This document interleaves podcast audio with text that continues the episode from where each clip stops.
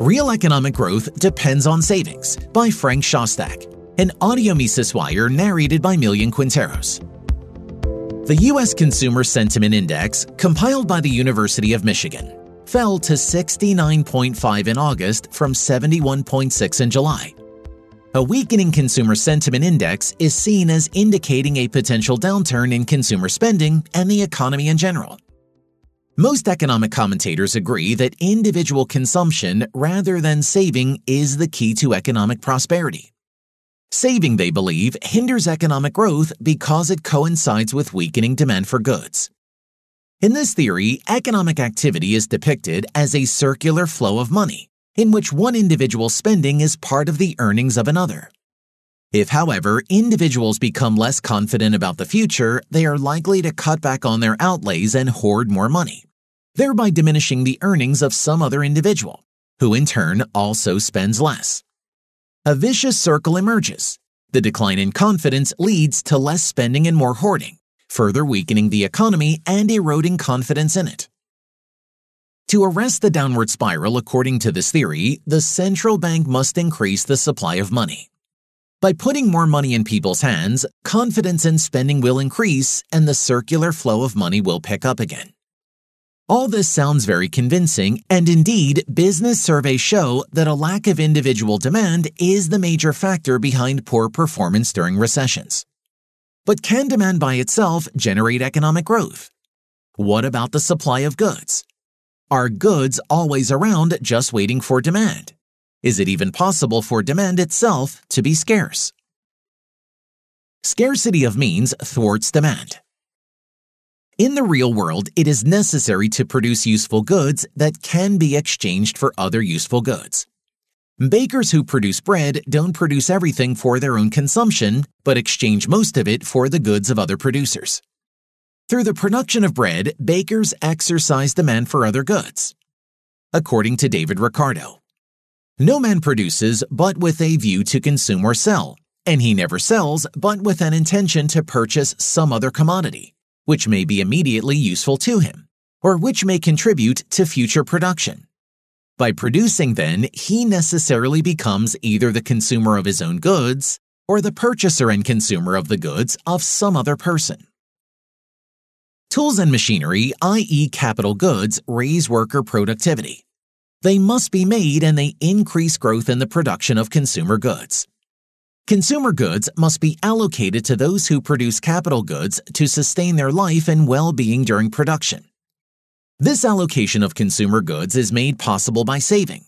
That is, a decision by some individuals to transfer a portion of their consumer goods in return for a greater quantity in the future to those who are producing capital goods. Saving as what enables the production of capital goods and thereby raises individual living standards is the heart of economic growth.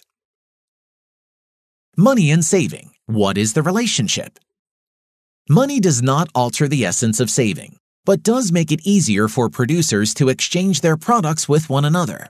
It does not produce goods but only facilitates their exchange. According to Rothbard, money per se cannot be consumed and cannot be used directly as a producer's good in the productive process. Money per se is therefore unproductive. It is dead stock and produces nothing. In a money economy, payments for goods are still made with other goods. Money only facilitates the payment. Thus, a baker exchanges saved bread for money and then exchanges the money for other goods, effectively paying with the saved bread. When a baker exchanges with a shoemaker saved bread for the money, the shoemaker receives sustenance to continue making shoes. Saving makes economic activity possible by means of money. We do not save money itself, but employ it to channel the unconsumed consumer goods we have saved toward individuals engaged in production. An individual who hoards money is not saving money per se, but rather exercising a demand for it, which is never the bad news that popular thinking believes it to be. Saving does not weaken but rather strengthens economic growth. Money out of thin air and economic growth.